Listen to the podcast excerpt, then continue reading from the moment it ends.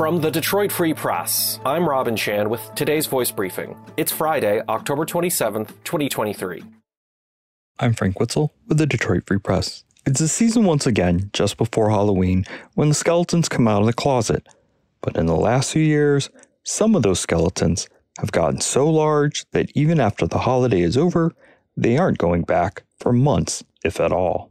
Oversized skeletons, which some news media have dubbed skelly, began taking over suburban lawns nationwide in 2020. This year, more folks are setting them up in a variety of poses on their front lawns, although some displays are more adorable than terrifying. In Pleasant Ridge, just off Woodward, and not far from a funeral home, a family set up a 12 foot skelly, reaching out as if to catch two smaller, curious skeletons that look like they're climbing up or falling off a porch post to fetch pumpkins on the roof. In downtown St. Clair Shores, a block of shops, restaurants, and even a car dealer have set up a theme displays with perhaps as many as three dozen skeletons, including a few larger than life ones. An entire event, celebration, has been planned. And a large skeleton down the road from Pierce Elementary School in Birmingham has prompted competitive next door neighbors to decorate with an even larger 20 foot inflatable Frankenstein.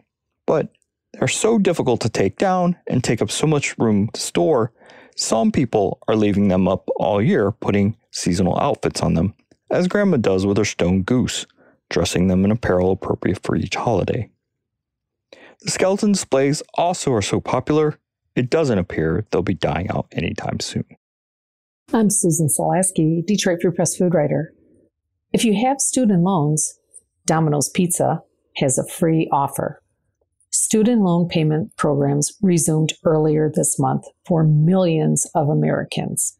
Now, Domino's Pizza, the largest pizza chain in the world, is stepping in with a free gift. The Ann Arbor based pizza chain is giving away $1 million worth of free pizzas to people with student loan payments. Domino's free giveaway is part of its emergency pizza program announced earlier in October. The emergency pizza program allows customers to earn free pizzas when they place an order on a future order.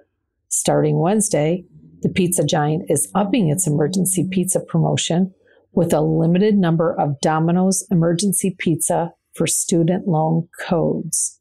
The code will get you a medium two topping pizza while supplies last. Domino's will continue to give out the codes until $1 million worth of free pizza codes have been claimed. You do not need to be a Domino's Rewards member to redeem emergency pizza for student loans codes. Go to Domino's.com to apply for the free pizza. There are some requirements, and the coupon offer is good until December 10th, 2023. I'm Kirkland Crawford with the Free Press Sports Department. The Michigan football sign stealing saga continues, and apparently it has nothing to do with another open case. The Free Press reported on Thursday that the University of Michigan police has been joined by the FBI as they investigate Matt Weiss, the former Michigan co-offensive coordinator who back in January was fired by the school for computer crimes. Now, the U of M police contend that that investigation has nothing to do with the current NCAA investigation as the school is accused of stealing signs and going to games all across the country to obtain that intelligence. The Washington Post reported on Wednesday that an outside legal investigation firm contacted the NCAA last week to start that investigation. What that all means for the University of Michigan football right now? Well, not much. The team is on a bye this week and does not play until the following Saturday against Purdue. But the legacy and the history of this team and how far it can go is certainly up in the air. Find more from the Detroit Free Press on freep.com. That's F R E E P.com. Thanks for listening. Have a great weekend, and you'll hear more from us Monday.